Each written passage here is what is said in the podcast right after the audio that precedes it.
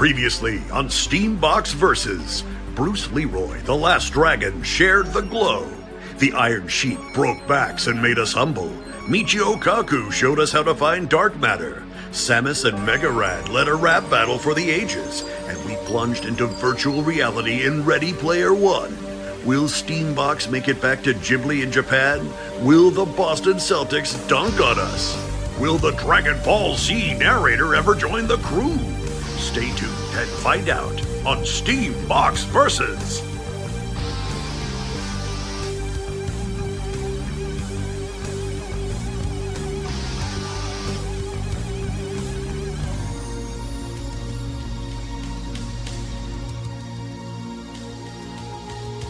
Hey, world, welcome back. This is currently the number two podcast in the world in education. This is the Steambox Versus podcast. I am here today with my homies from Central Falls High School, Warriors. Warriors, please say what's up to the world. What's up? We have, after playing after playing these board games for the past couple weeks, we have the creators uh, of Ransom Notes. We have the creators of Puns of Anarchy. Very special games in the house. We've got Josh and Evan. Josh and Evan, how you guys doing? So good. Thanks for having us. Yeah, very well. Thank you. Excited to be here. We are happy to have you. We got to play some of the games last week. I tried to uh, I tried to cater it to these older teenagers, uh, Cool. and they still found a way to break the game and make it dirty and mean. Uh, I saw an opportunity, I took it. he said, "I saw an opportunity and I took it." Uh, it does not take a lot for you to find an opportunity to be an a hole, man. You just jump right in there. It's not even. It's a city. But the dogs eat that was my You joined me, don't even. So, uh, so these guys made the games that we're talking about, and they made a whole bunch of other games. Uh, I'm gonna send things over to my students in just a second, but I wanted to see if you guys saw this. I was reading uh, an article on BuzzFeed today. It says 27 reviewer loved games that make perfect gifts for every occasion, and Ransom Notes was number seven on this list. If you hadn't seen that, and what I have seen is that Wingspan is the most overrated and talked about game in the entire world. That game, by the way, your game came in at number seven. Wingspan came in at, uh, I think it was 30. Nope, 27. It was the last one on the list. It came in at like 27 on this list. So you guys are way ahead of Wingspan when it comes to the actual re- reviewers, the people who get their hands on the game and love the games. What do you guys think about that? I think it's fairly remarkable. I I, I uh, tend to like high concept, very complicated strategy games, so um, I'm not going to have a negative word to say about Wingspan for sure. Um, but I think Evan and I are both very proud of kind of the accessibility that Ransom Notes has. It's very easy for anybody to sort of pick up, uh, understand what they're supposed to do, um, and uh, be able to do it pretty effectively. Um, and I think it, it it brings an amount of joy to the players that I don't think either one of us could honestly say we anticipated. Um, so I think we're both really happy with that. But I, you know, seeing what it was able to do this past holiday season, um, being in the same stratosphere as like Cards Against Humanity and Exploding Kittens uh, on on Amazon rankings, uh, you know, it's just remarkable, and it's it's I don't know, flattering. Um, weird, um, very surprising, and still uh, a little bit like we're living in a dream, I think. Wingspan, uh, Wingspan was another one of those games on the list. It seems like uh, you are a game lover. Uh, what are some of your Evan and Josh favorite games? What are some of some of the games that inspire you? What are some of the games that you love to put on the table? so for me, uh, you know, it kind of depends who am I playing with. Uh, are these people who uh, want to have a, a fun half hour who might not be into games, or there are people who have, uh, you know, really want to get down to the strategy. I'm a big Settlers of Catan guy, gotta say. I know that's not everyone's game, but I think that one is just, you know, you lose some friendships, but it's an excellent game as far as strategy games go. And then uh, I think my my personal favorite of the more, you know, learn in two minutes type game uh, is one called Wavelength. Uh, I don't know if y'all played that, but uh, it's just really well designed on kind of all spectrums. We uh, we are big fans of the creator, and um, check that one out if you haven't yet. played Wavelength with my family a couple of weeks ago. It divided my family. Some of us loved it, some of us didn't. Yeah. Um, I want to also thank you guys, and I want to let the world know for people who are listening, very special games. These are the kind of people that you have at very special games. Uh, your game, it seems like, was made for up to six people. Now, if you can see around the room here, I write this program for six to 12 students, and on some days we'll have like 40 students. I told you guys, hey, this is a very good problem for us to have, but if your game is made for six people, I feel like it'll scale up. You guys sent me two more boxes of your game. So we were able to use more slates. And I think the students can tell you that it worked at 18 students. At 18 students, you wow, just as much fun. And I bet we could have pushed it further, but that's another story for another. um, what's the question for very special games? Hey, very special games. My question is, when you guys created the games, did you intend for it to be like, you know, making dirty jokes, or was it just something that came in the process? Go ahead, Josh. Sure. Um, I, the short answer is we wanted to give people as much flexibility as we possibly could. So it's no mistake that a lot of the words we chose um, have double meanings, double entendre, um, slang that you can use either clean or dirty if that's your choice. Um, but we tried our best to not necessarily pigeonhole the players uh, in a specific direction. Uh, now, you know, our sense of humors are are what they are. So, um, ransom notes when we were when we were writing the prompt cards was very much a process of, you know, let's write down all the stuff that we think is funny and thought provoking. Um, so, if you you know find a lot of the existential dread and kind of high philosophy stuff in the prompt cards, there's a good chance I wrote that. Um, if you found something that you found offensive um, or lame, Evan probably wrote that one. Um, but uh, you know, we, we wanted to we wanted to give players an avenue to express themselves as best we could um, within some guardrails. But um, we don't necessarily shy away from the dirty stuff, but we do think there can be comedy found without without having to be dirty. Take Well, that, there's just so many. Oh, go ahead. take that wingspan. I don't think Adam could have broken wingspan like he did Ransom. Give me. We'll try to break it. I'm sure you will. I I'm, sure you. I am. I'm sorry, Evan. We cut you off. I was just gonna add. Uh, I think you know there there's a lot of games out there, especially party games, that kind of really rely on like shocking, dirty humor, and um, I don't think there's anything wrong with that. But uh, we are more and more interested in making games like Ransom Notes and Puns of Anarchy, where it really is up to the player. Um, and one because it's creative and you know kind of you're making the joke instead of just reading off a joke that josh and i wrote. Um, so you're the one who gets to be funny. And really just these games are a way that uh, is helping you to do that. I think a lot of people are much funnier than they give themselves credit for. And uh, you know if, if there's one thing that kind of guides us through with our humor games is we want to uh, help everyone have an avenue to to show that side of themselves I don't want to really point blame, but our freshman class president here, uh, while we were playing Puns of Anarchy, wrote just me. on on unwelcome surprise, wrote uh, fetus on the so good.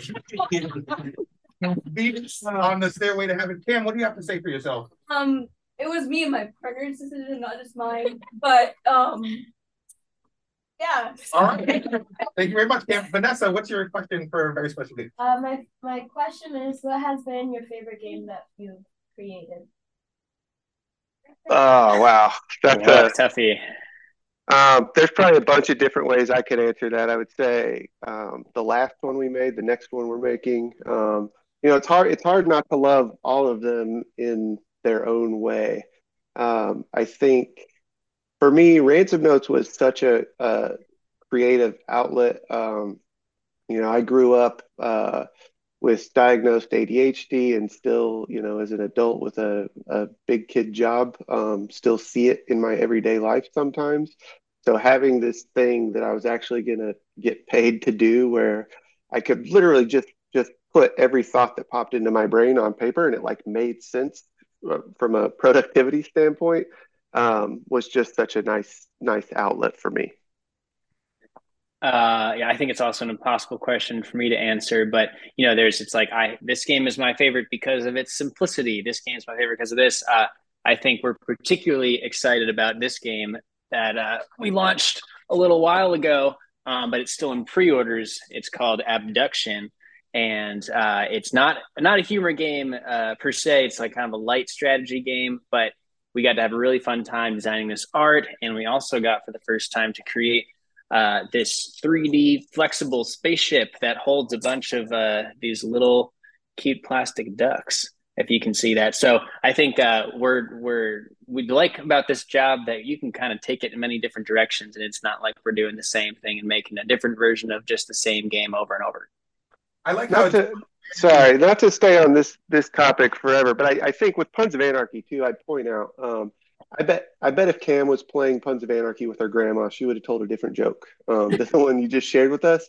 Um, and I think that's kind of the beauty of Puns of Anarchy is like you can literally um, dial it in for for the people you're playing with and the audience around you, um, and and you know make it really nasty if that's your proclivity, um, or you can make it make it wholesome and and squeaky clean. Yeah, because when I sorry, but when I was doing it, I knew that I had like a good group that I could make that joke with. See But this if it was my on the stairway to heaven, Cam. yeah, put like me on the stairway to heaven or something, but not, not fetus. Yeah, right, right. Yeah. Yeah. Yeah. Yo, my grandma would not understand a word I'm saying. Uh, go ahead. Next question. Uh, what is your favorite memory of playing a game?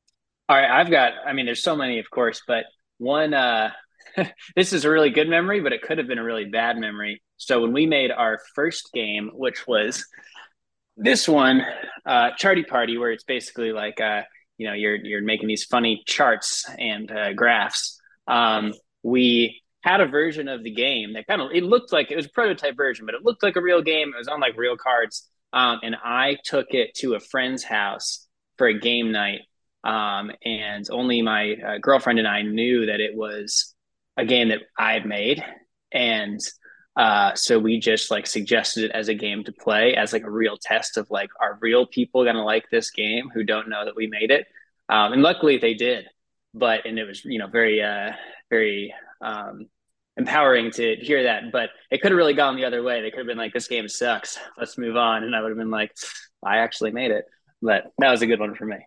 Yeah, before before I answer, I'll tell you, uh, watching other people play our games for the first time is among my least favorite experiences. Uh, it's just so nerve wracking for me. It is nerve wracking. Um, so my, my favorite game memory, and don't tell my wife that I told you this story. When she and I first started dating, um, 500 years ago, um, we had spent all day at a at a pool um, and had been drinking all day.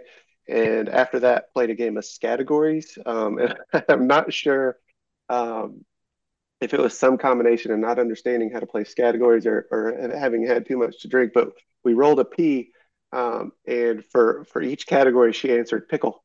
Um, so all down her sheet, uh, all 20 answers or whatever were pickle.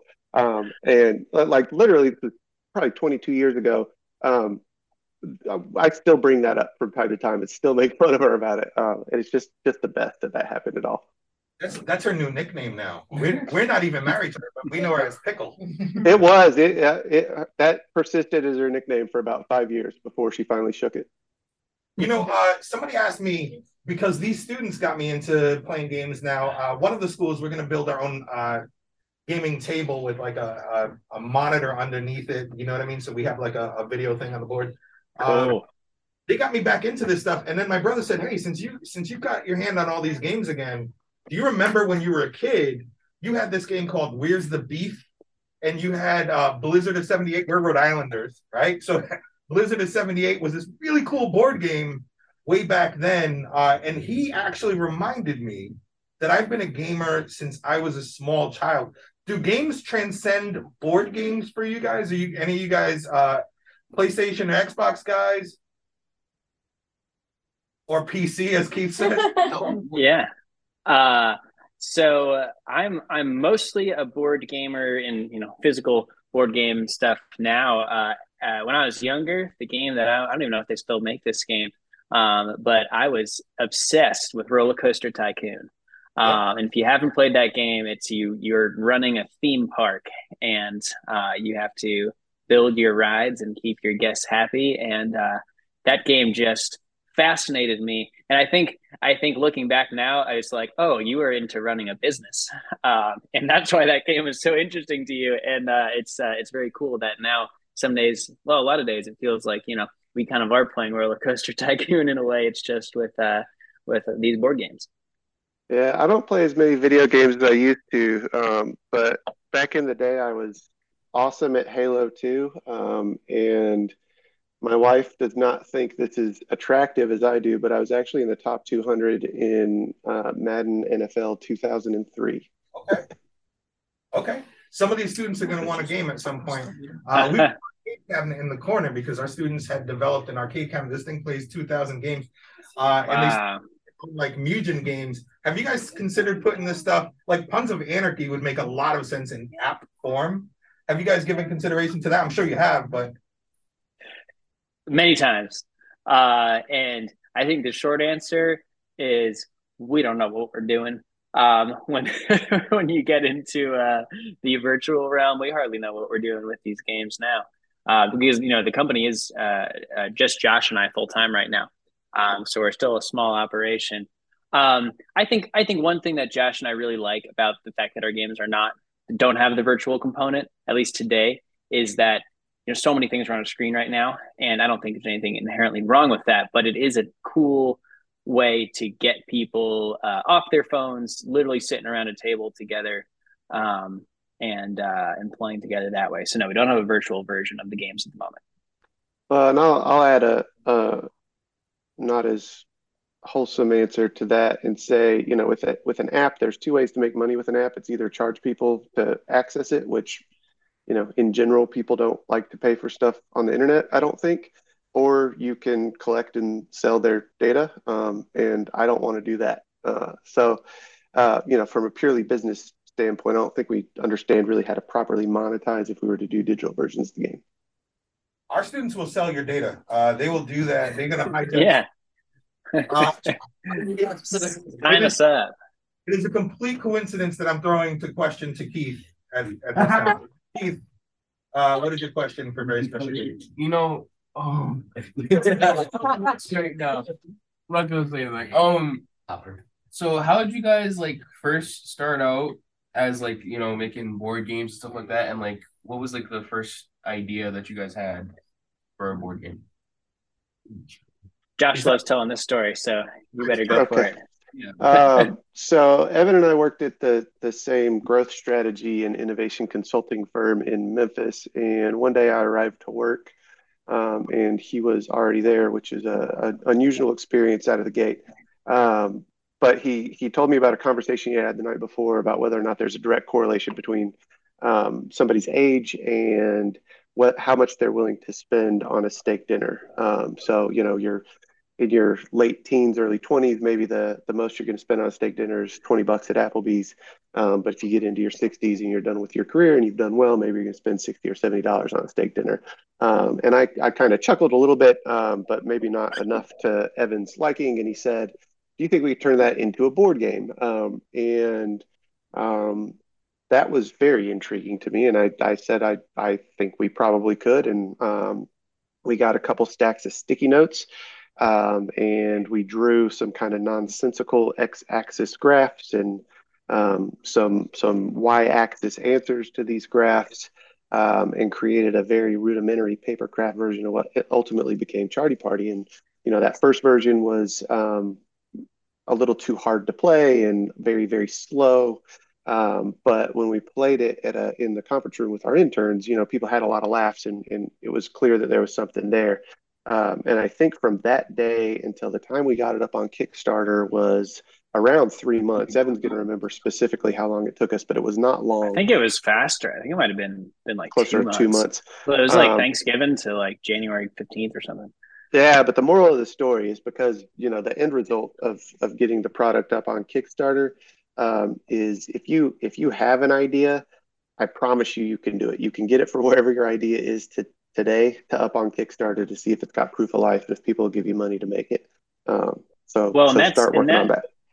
I think what Josh just ended with there is the most critical thing, not just to making a board game, but to starting a business, to launching any sort of idea, is uh, you just have to get it out there into the world and it's not going to be great on the front end and that is fine and in fact i think required um, it's just you've got to get it out in the world fast as you can. People will sit on an idea for two to five years and uh, you know nothing ever happens with it. And the big problem is that you don't you really can't learn about what needs to change or adapt with your concept until real people are either able to use it or buy it or play it.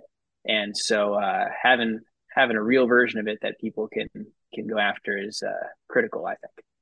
Do you credit kickstarter with um, being able to get from idea to the table in this generation yeah like, 100% a, a billion um, percent yeah, uh, Kickstarter. I, I, there's a couple things there. So it gives you an opportunity to to de-risk your idea, so you can raise a bunch of capital on the front end without taking on partners who are going to dilute your ownership. Um, and then instead of you know putting your life savings into buying inventory on your thing, um, you're you're using your Kickstarter funds to do it. So um, you're you're really de-risking it. And for games in particular, um, Kickstarter is a platform where people can get games that are never going to see the light of the day el- elsewhere. Um, I probably have three games uh, on my shelf right now uh, that are among my favorites to play. That you're you're just not going to be able to buy them in Target for various reasons. Like it's not a good fit. If they're, they cost too much, whatever. And people who play games know that about Kickstarter, so it creates this very forgiving uh, environment for launching games where where people are going to be there actively looking and, and supportive and um, willing and able to give you good actionable actionable feedback on your concept. Um, so I, you know, I tell people all the time, like even if you're not worried about de-risking the money part, like you've got plenty of money to launch your product, there's no reason to not do it on Kickstarter because of the other part where you can get feedback, you can get proof of concept, and you can get some of that other stuff. I hope the do know how are taking note of that, and uh, our audience at home too, because it seems like uh, it really launched very special games in a, in a part of the way. It seems like there's Evan, there's Josh, and there's Kickstarter. Evan, I'm sorry, I didn't mean to interrupt you. I was just going to say, do y'all know how Kickstarter works kind of in general or crowdfunding platforms in general? Give yeah. us, why don't you, for our, for our audience and for yeah. younger students in this room, give us a nutshell.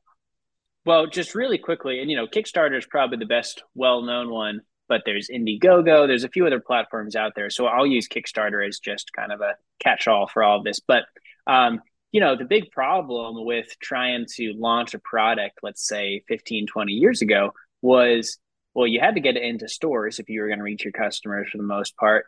And, you know, it's usually only makes economic sense to launch a product if you can mass produce it. So, you know, you're probably making 2,000 copies of it at a minimum you know sometimes many many more thousands. And so to do that you got to have a bunch of money to uh, pay a factory or or whatever it is to make that for you.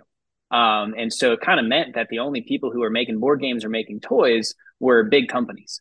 Um, you know probably heard of hasbro or mattel you know companies that make like monopoly. And they are the only ones that really would have the money up front to go and uh, try and get a new idea or toy into the market um, and uh, you know, a crowdfunding platform basically is a way where it says we're going to put up a video of what our idea is, and we say, hey, we made kind of a prototype of this thing, uh, but it doesn't exist yet.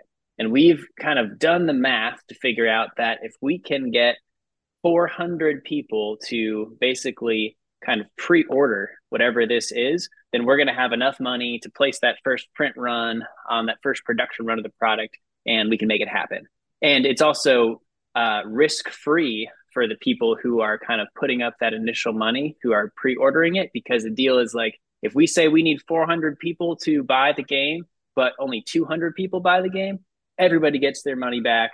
Nobody's unhappy. You know, maybe you're a little unhappy that not enough people bought your game to make it happen, but it's not like you're in debt and blah, blah, blah. So that's really the beauty of Kickstarter and why it's opened up this world to small creators like us. Evan, do you think people are having their dreams come true on Kickstarter? I think a lot of people are. We certainly have. Um, it's uh, it's a very very cool thing, and that I think you know we we feel so grateful for, but we probably even can't appreciate how grateful we are that you know we get to spend our days working on games and and talking to people like y'all.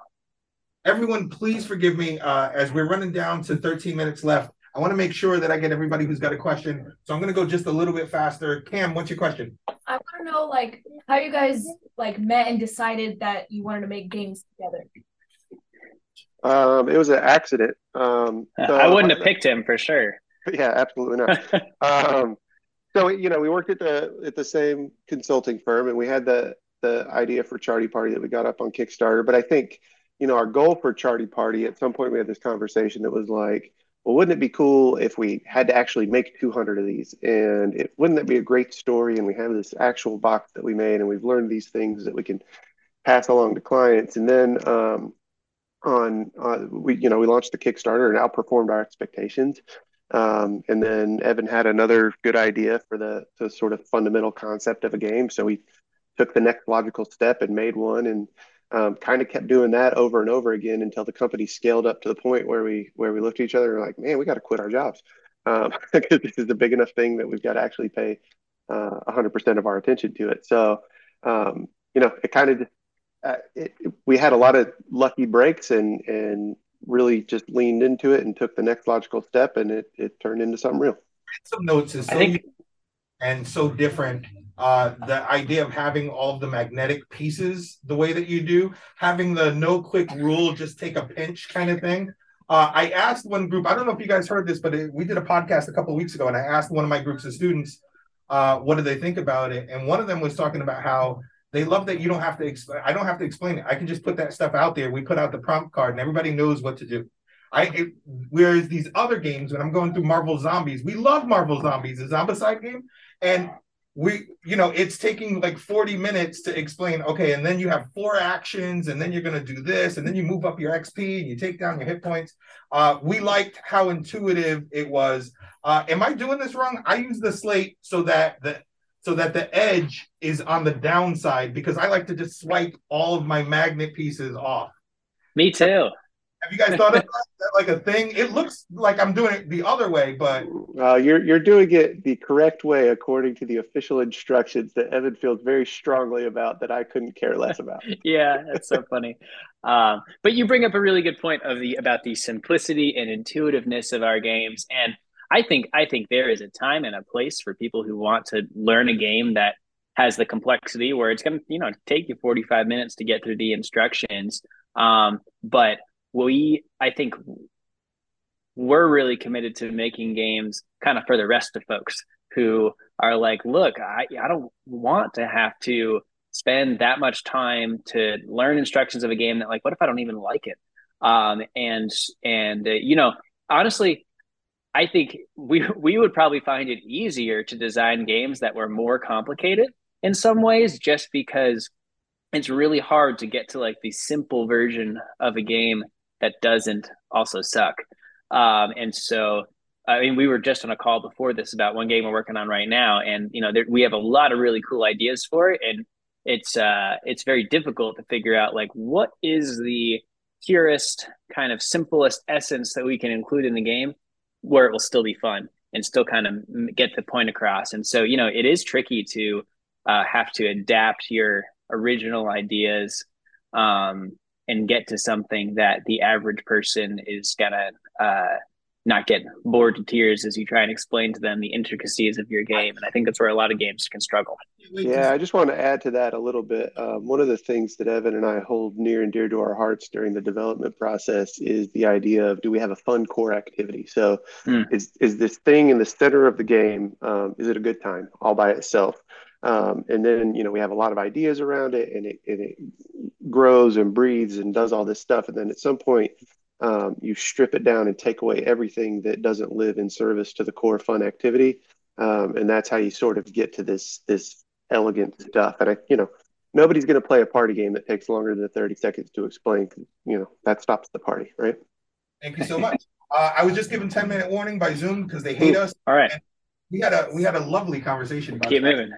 That nasty. Riri, what's your question? Uh my question is uh what inspired some of the topics that we played for the games Oh, in ransom notes? That's uh wow. Uh honestly, the answer is like literally everything we could think of.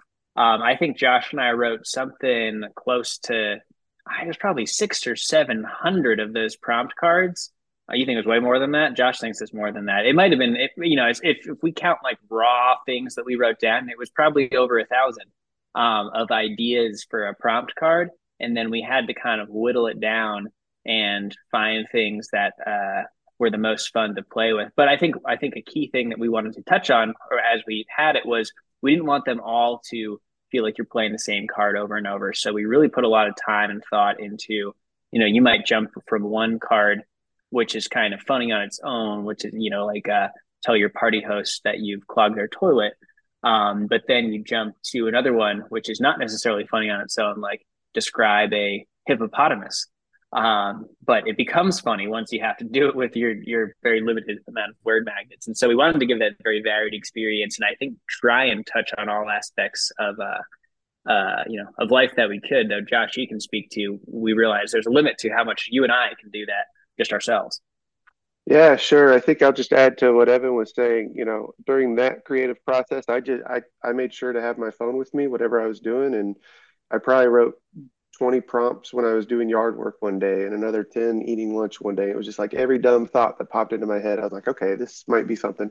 Um, but so what Evan was just talking about is for the expansion pack, um, you know, we recognize that Evan and I could probably write another 2000 prompt cards, right? But um, the world has maybe heard enough of our sense of humor. Um, so we contracted those out um, the the version of ransom notes we're working on right now we actually we, we hired a woman who's got like 30 bylines on reductress. Um, so like her perspective and sense of humor just couldn't have been more different than ours and she knocked it out of the park. Like she gave us so much gold that i'm so excited to put in the game and like evan and i would have never gotten there. So working with somebody else that just had a different perspective a different worldview is can make all the difference in the world for that product when you're ready to have teenagers test uh, this, these new sets, the expansion pack, I think we got some people in the room who are ready to awesome. go. Awesome. Uh, awesome. We've got six and a half minutes left. Adam, go. What was your favorite game that you made and your least favorite game that you made? So they're living, you, hmm. you to five games so far, right? Like uh, including abduction. Right. So five five games that we've launched. Yeah. Out of those five, your favorite and least favorite. They did ask for baby already. I think somebody did. And we'll and, do we'll, we'll do yeah, we'll favorite. do least favorite. Go ahead, Evan. I don't uh you know, I don't think there's a least favorite uh because as Josh said, I think we have um uh elements of all of them that we really like. Um maybe, you know, if I think about things that I am like, you know what, I don't want to make another game like that necessarily like if I if we look at uh, our first game we made, charity Party, which I have hold very near and dear to my heart, um, but it is the kind of way that game works is very similar to the way that like almost every other game in the party game shelf works, where it's just two pre-written cards that you're kind of putting together, and you know you're kind of limited because you're never writing anything down as a player. You're never coming up with anything yourself. So the amount of creativity you can have in there is limited. Um, and so I think Josh and I are both pretty committed to, you know what, going forward, we really like giving people more space to be funny on their own and uh, helping them to be funny on their own rather than just having them read stuff that we've already written. And the intuitiveness is where it's really, really working. I appreciate that. What's the next question? Um, so, uh, um, so, um, when you were younger, what did you guys originally want to become? like a career. Wow. Yeah, I uh, I actually posted about this um, on Facebook when Puns of Anarchy got into Barnes and Noble. So I always thought I was going to write books for a living, and I've got a degree in English with a concentration in creative writing. Um, and I I posted a thing, maybe it was Twitter, I don't remember. Anyway, I went to Barnes and Noble and took a picture of the game and myself uh, with the game on the shelf. Um, and said something like, "Not exactly how I drew it up, but it is nice to to be in Barnes and Noble finally." Um, so you know, adjacent my, my, to where uh, I thought to go. I, I never had like, oh, I always wanted to be a you know doctor or something type of person, and I really bounced around trying to figure out what type of work would be fulfilling to me. Uh, I thought I was going to want to be an industrial designer at one point. I thought I wanted to go into film um, for a short period. I was going to be a rock star um, you know, all the above. Uh, I do remember I was probably uh, 17 and was walking around the mall with my friend Alyssa. We were doing Christmas shopping for families, and we went in this store that was like a bunch of like quirky toys and uh, you know, kind of like smart brainy products. And I remember going around there and saying to her that like it would be interesting to like make this sort of stuff um, as a job. And I, I was guess like so like toy inventor, I guess. And then I forgot about that. And, you know, went to school for business and all that. And so to have ended up back here uh, is very cool that that uh, kind of came full circle too. Evan, who who are your musical influences? My musical influences, uh, my my friends would say any of those musicians who have like really breathy singing voices, uh, like that, that are uh, annoying to listen to, uh, to make fun of me. So you know, like a uh, you know John Mayer um, type uh, type folks. But I I like to think that my uh, what I enjoy listening to is wider ranging than that, and um, I I think it ranges from a lot of popular stuff on the radio, um, but uh, also a lot of a lot of older stuff. And um, I got to say, I'm a huge Norah Jones fan, so you know I'm I'm proud of it. She she's fantastic. Josh, can you sneak one in? And why is the answer Prince? Uh, that's that's a very solid answer. I actually saw Prince uh, at the FedEx, or I'm sorry, at the Pyramid in Memphis a long time ago. Uh, but painted in the corner, Prince would be on my short list. We're gonna. Yeah, we're I think. Go Prince- ahead. We're gonna swap Prince stories later. I have three questions, two and a half minutes to get those questions in. Lewis, go. Uh, Doom. board games. Top how many? Top three. Top three favorite board games. Uh, you each get one. One Desert Okay. Island game. Uh, and Josh, while we're at it, is Battlestar Galactica one of those hard to find games on your shelf? Battlestar Galactica is not one of those hard to find games on my shelf. Um, I would say one on a desert island um, for me is this thing called My Father's Work, and it's because it's this gigantic, sprawling, um, ridiculous strategy game that takes like three and a half hours to play, um, and it's it's got a variety of different ways to play, and it's just a great time. I'm going to go the other way. Uh, for me, it's bananagrams. I am a bananagrams genius, and I'll challenge anyone on that desert island to beat me at that game. I love it. I think it's brilliant. Yeah, I got to tell you, Steambox has two friends in the game industry, and Bananagrams is the other because they're right here. No way. They've done some really cool stuff with us before. Uh, so yeah, We- that's really cool. We'd love to talk to them. I've never, uh, we've never connected with those folks. I would be happy to hook you up. Uh, after, let's uh, exchange emails in the DM. Chloe, quickly go. Cool. An idea for a- for a board game. I missed the first part of the question. Come up with an idea for a board game. Oh, That's not a one minute and a half question. eh? yeah. No, no, no. But I think, I think there's a essence we can get out of it. Josh kind of touched on it earlier. Is for us, it's coming across a activity or idea that seems fun on its own. Like you're like, even if you weren't trying to win a game, you might still want to do this thing. So you might still want to make funny sentences out of word magnets. You might still want to turn a band into a pun. And I think that's key for making a game. Succeeded at that, and you made it super uh, intuitive, which our students love. 10 second question, go. What are your favorite hobbies besides board games? Hobbies besides board games. Go, Josh. Jiu-jitsu, jiu-jitsu Uh, and mountain biking. I like uh, volleyball and painting. Not for painting, for volleyball. Very very special games. You have been seen, you have been heard. Thank you so much for sending us some games. Uh, I'm sorry, one last thing. Please tell the world where to find your games on social media. Uh, At all our Very Special are Games. very special games, very special games.com.